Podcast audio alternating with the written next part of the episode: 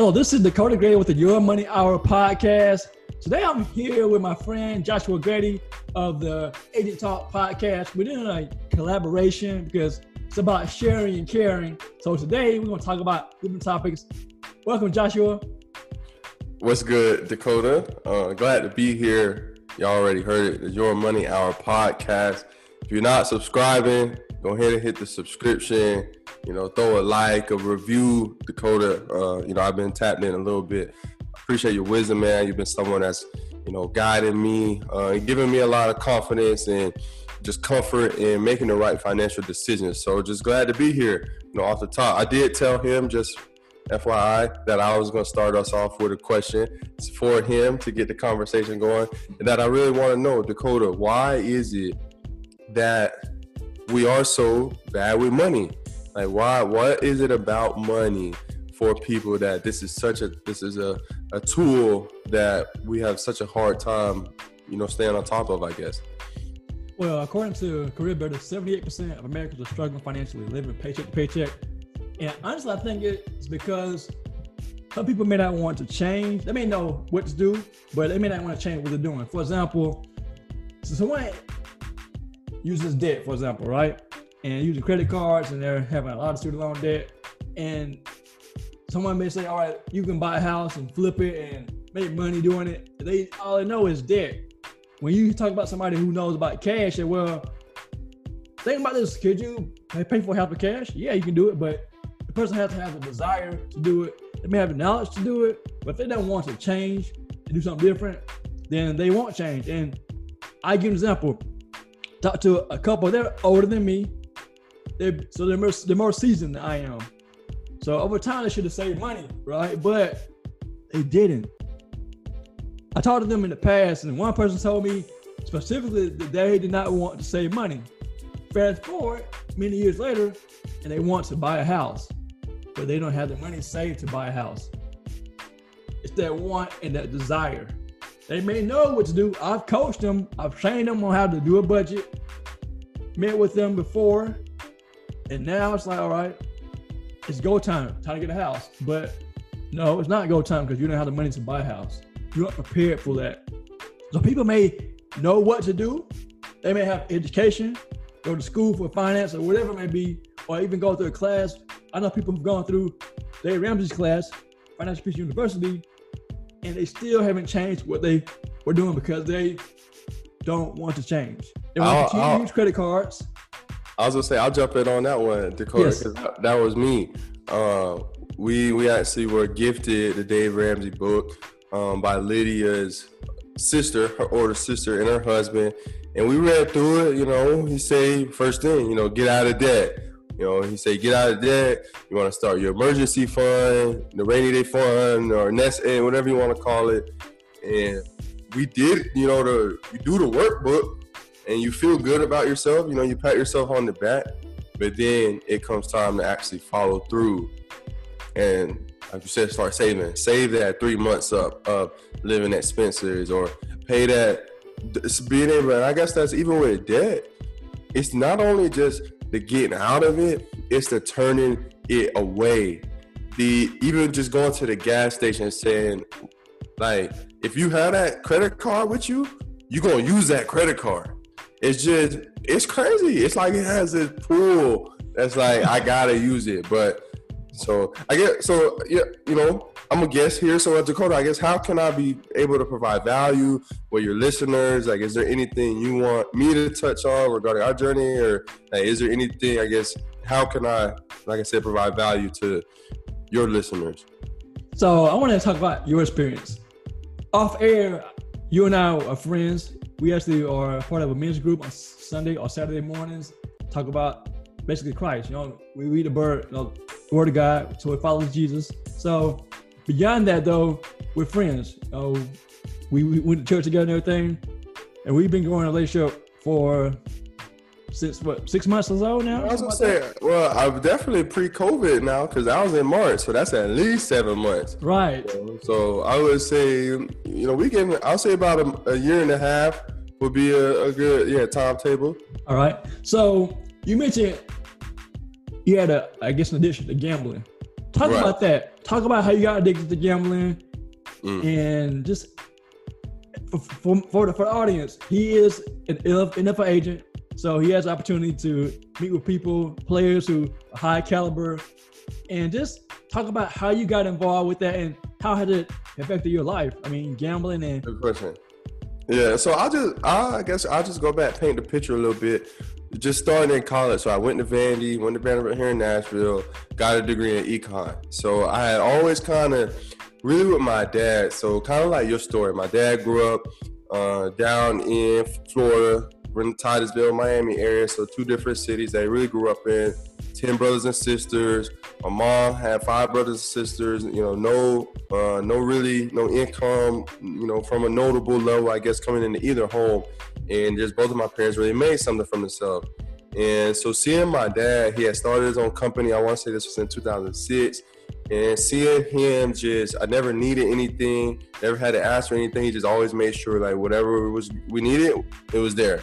You know, we never missed a meal, nothing and he just kind of showed me certain things about money. Like for me, it's like, oh, money. Like we just had money. He just always. He. I remember one time we were in the garage, and there's a nickel on the floor, and I walked past it. he said, "You're not gonna pick that up?" I said, "Am I supposed to pick it up?" And I'm little. He's like, "Yeah." He's like, "When I was your age, if there was anything laying on the ground, I was picking it up and I was keeping it because that's money and it has value."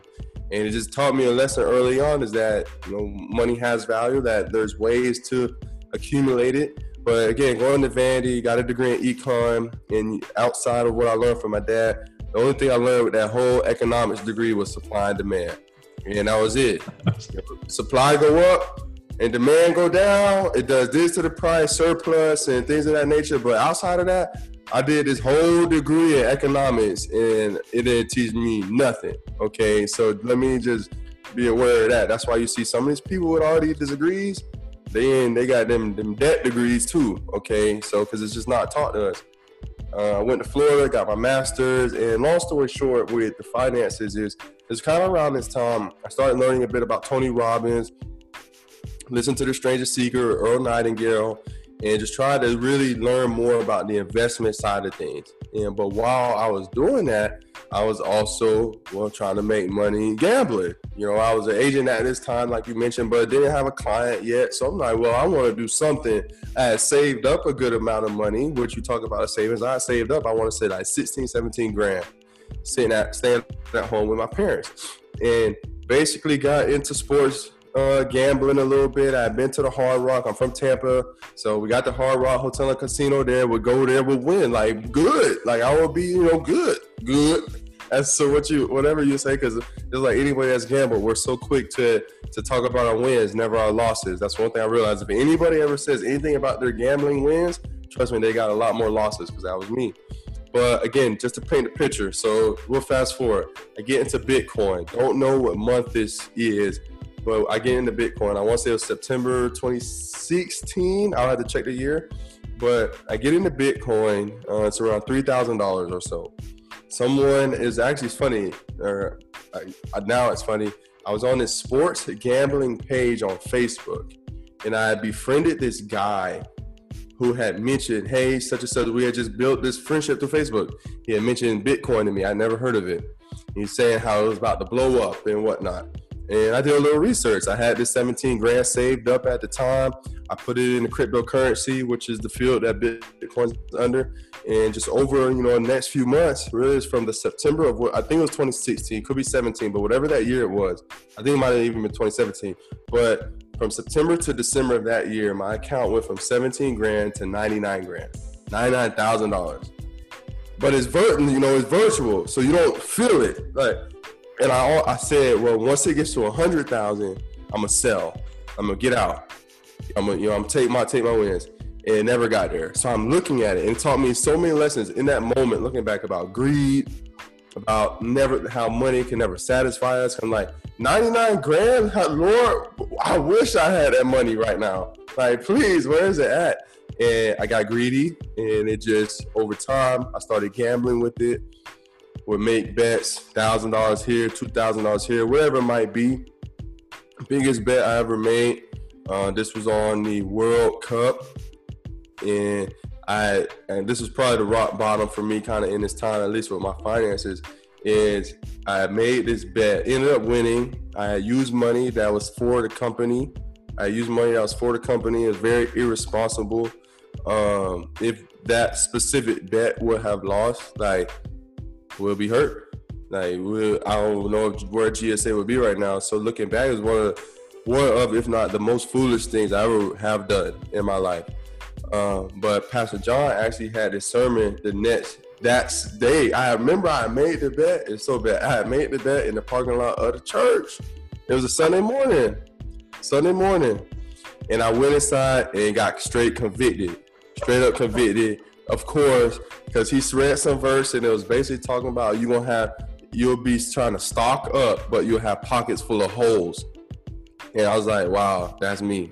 Pockets full of holes. Like, and it's just you get to the point where it's like, what am I doing? Like, why am I doing this? So it's it's definitely a path that I would encourage no, you know, never would encourage anyone to go on. And it's just one of those things is with money, man, is you know, you just those that are diligent with their finances and are intentional, doing good works with their money, slowly but surely you know, God does reward in that aspect. And I've learned that. It's taken me a long time to learn that, but you know, that's what brings us to here, to where we're able to have these discussions. So I guess that's the overall, you know, the tangent answer. But you know, a lot of lessons learned on the way, man. So at what point did you say this has to stop? Like what was your why for stopping? Mm. My why of stopping was my now wife, for sure. Uh, I think it's just one of those things where like we have to have a reason greater than ourselves. If we want to change something just for ourselves, and some people can do it, but most can't. Most people we need that exterior motive that I'm doing it for that reason or that person, whatever it might be. Excuse me. For me, with Lydia, knowing one, I was gonna have to save up for a ring at some point soon, want to start a family, you want to buy a house and you start your mind just starts kind of changing you change your way of thinking but i think also just realizing like the definition of, of insanity is doing the same thing over and over and expecting a different result and that was me with the gambling is i would win you know $500 here and then you get caught up in yourself and you get overconfident and you bet a thousand dollars here and now you're down 500 and then you win you win 200 and then you lose 500 and now you're down a thousand and it just it's just that snowball and you just had to be able to have something. I can't remember necessarily a pinpoint moment, but just a revelation like, I have to stop doing this.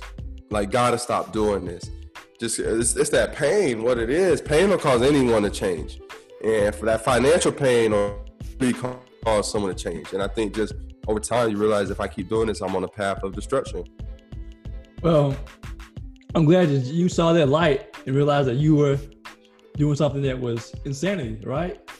But not everyone sees that light. There are people who, again, I met people older than me, and they're still doing something that's insanity. So at one point, people have to realize that this is not working and do something different. But they have to have that desire to. If not, then it won't change. Now, at what point did you talk to your? Did you talk to Lydia about the, the problem too, or how did she engage you? Uh, engage her? Oh, so that's a that's a good question. One thing about that money is you might think, and when you're making bad decisions, not as, and it's not just gambling. It's when you're swiping a credit card too much, when you're being lazy at your job, when you're doing whatever it is that is counterproductive when it comes to income. I think some of us can think that we are the only ones affected by it, but it also affects those around us. And I realized that when I would gamble or even with investments. Like, and that's the thing too is it's so much more than just sports betting. Like, I would be done with sports betting, but my gambling would be my stocks, stock investments, in the way that I would approach, you know, my investment strategies. Let me just oh, this little penny stock here. Let me it's twenty cents. It was at a dollar ten years ago. Let me invest my my two hard earned two thousand dollars, and it goes nowhere. And it's like, what are you doing? It's the same thing. And so I, I want to make sure that's something that I emphasize is you can gamble outside of you know playing the lottery or going to the casino. You can do that, you know, playing in the stock market. But what it did for me is anytime I would lose, or even just I would start thinking, treating money as an idol, is now I'm treating Lydia different. You know, talking to her different.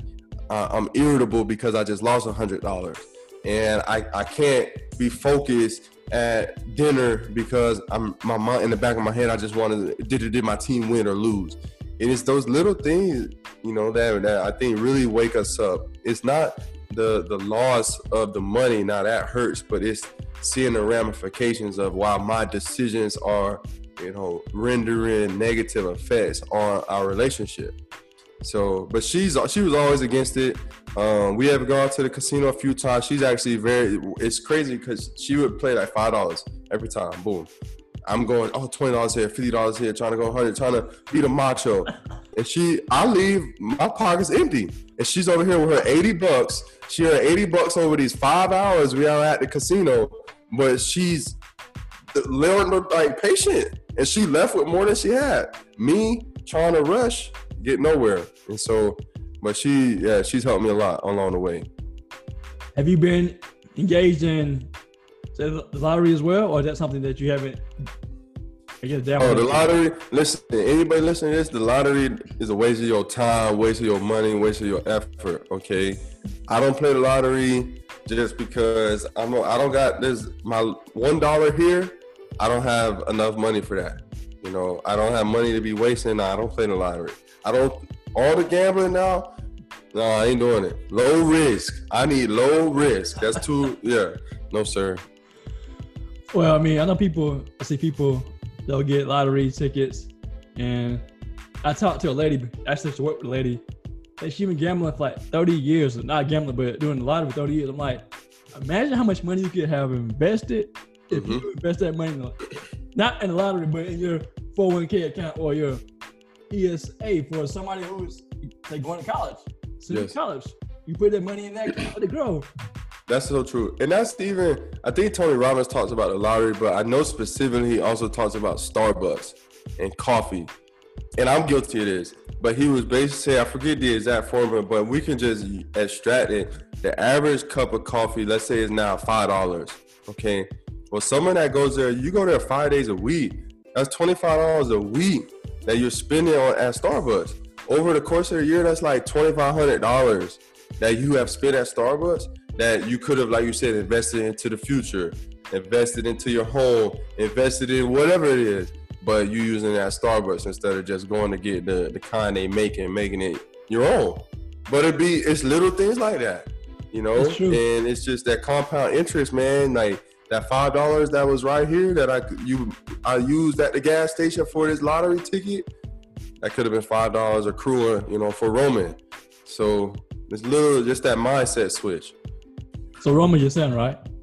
Yeah, yeah, oh yeah. So Roman, Roman's a little man. If y'all hear anything in the background, that's him fussing um because he don't want to be in his crib, don't want to sleep. But yeah, that is my son. All right, awesome, awesome. So talk about being a new dad and new husband. You celebrate your one year anniversary this year. Yes, sir. Was it how how long ago was that? Well, yeah. So we got married July 8, um, 2019. So we've been married now for a year, basically a year and a half. Um, it's just, it's been a journey, I would say. Uh, I love marriage. I love being married. Um, I love my wife. Love our son. Love everything that we have here. So just you know, super thankful. So what has been a challenge for you being a new dad or a, new husband, and then mm-hmm right away. Uh, not right away, but I guess within a year, right. a day. Right. Because yeah. like for me, my wife and I dated for roughly 2001 to 08, so seven years. We went to college together, so we had time to get to know each other. Right. So it's kind of like you know y'all jumped in a kid. So has it affected y'all marriage in terms of the closeness? Like how has it impacted you all? Good question. So me and Lynn met in 2013. So we were best friends for for a while uh, when we got married, like you said, for a lot of people to look at like, dang, we had Roman was literally born nine months to the day of our marriage. Okay, so, but what I think how it might have worked in our favor is I think for a good amount of people is they can be married, say like for three years, five years, whatever it could be, and then they have a child. And for some people, they can take on the identity of this child is now hindering our marriage, or this child's intruding on our marriage. For us, our entire marriage has either been with Roman or we are getting prepared for Roman. And I think it's you know it's one of those things where we don't know we we haven't known a marriage that didn't include him. You know, we we had our honeymoon. That was a week. We went to Hawaii for a week, and then we got back maybe a week later, a week and a half later. Leah just somehow she was like, I think I'm pregnant. She got the pregnancy test, and we're like, okay, we need to get ready for this baby. So we really had like two and a half weeks of just us, and I think it's honestly helped because again, it's just we don't know anything different. So it's tough though. I would say we talk about the financial tips. Um, it ain't cheap, and I'm not talking about the baby neither. I cannot believe they they gonna charge you seven hundred dollars to give Roman his circumcision, and we have insurance. I'm like, what are we doing? in These bills. That's one thing that we need to talk about one day. Is all the different areas that there are unexpected bills. That's that should be a topic. But I love our family. Love just all everything about them. Awesome. So when we had our daughter, my wife Shamika and I, and Naomi, we, we, we paid cash for our all the things, and then after that, we still got to pay bills. I'm like, I thought we already paid for that. Like, why am I paying for the mm-hmm. doctor, mm-hmm. the anesthesiologist, the actual hospital? I'm like, you got three different entities. I'm like, come on, that's not right. But everybody, everybody want they charge. I think they, they charged us like two hundred dollars for a little thirty second hearing test. And I'm just like, dang, but that's that's the topic for another day. tough though, tough out here.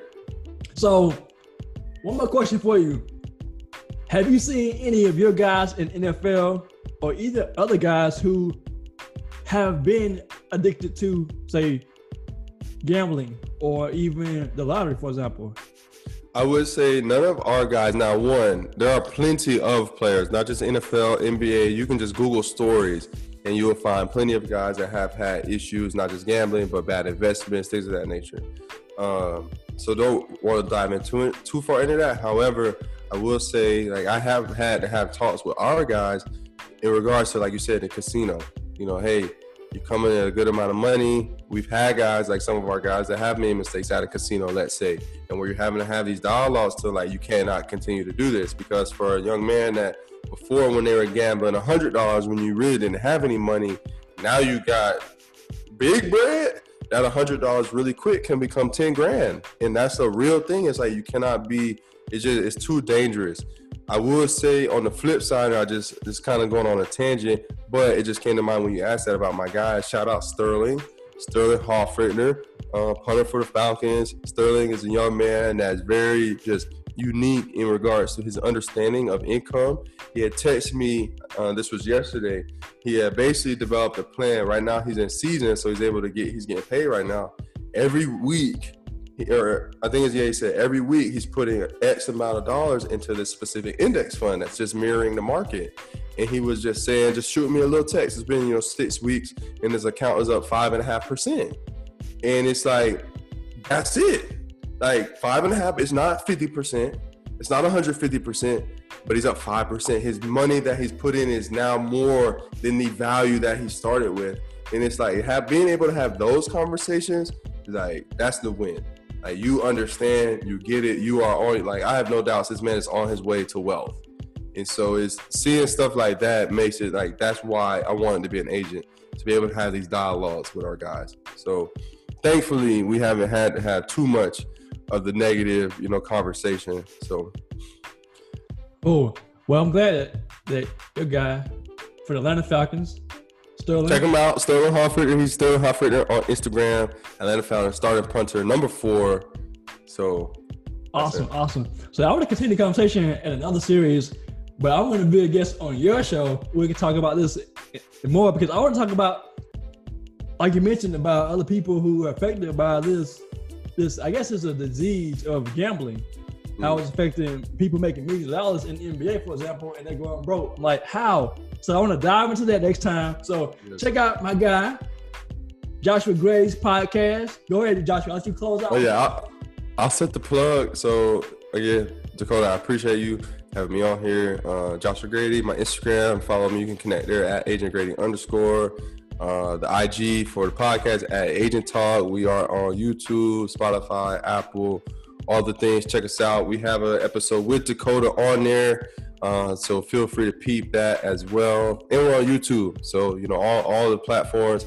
But really just want to say thank you, Dakota, for having me on here. Uh, I'm grateful to be here. Just want to, like you said, continue the dialogue. Finances are something that a lot of people don't want to discuss for whatever reason, but it needs to be discussed. And the right tools and education need to be provided for individuals to really have that freedom because, you know, it's a lot of people out here. Someone, I guess the last thing I'll leave is Zig Ziglar. He did this little interview. We got time? Do we have a few minutes? Mm-hmm. Okay. Zig Ziglar was talking. He basically, he had his boss.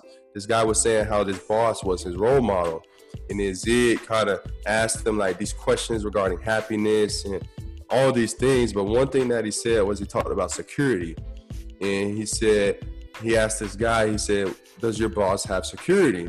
And he said, "Well, he makes a lot of money, so I think he's secure." And then Zig brought this uh, these other examples and was talking about how he had one friend made four billion dollars, and in such and such year he's bankrupt, and then this other individual made such and such money, and then he's bankrupt. And basically was just painting the picture is the more money you make is not the goal. The goal is to be smarter with the money that you are making. And if we're able to do that then we'll succeed. So that's all i got man. I appreciate you being on here dakota. Or excuse me i appreciate you having me on here. Uh, this is you know i'm sure this won't be our last discussion for sure. So thank you for joining me joshua. This is the your money hour podcast. Hope to see you all next time thanks joshua. Peace out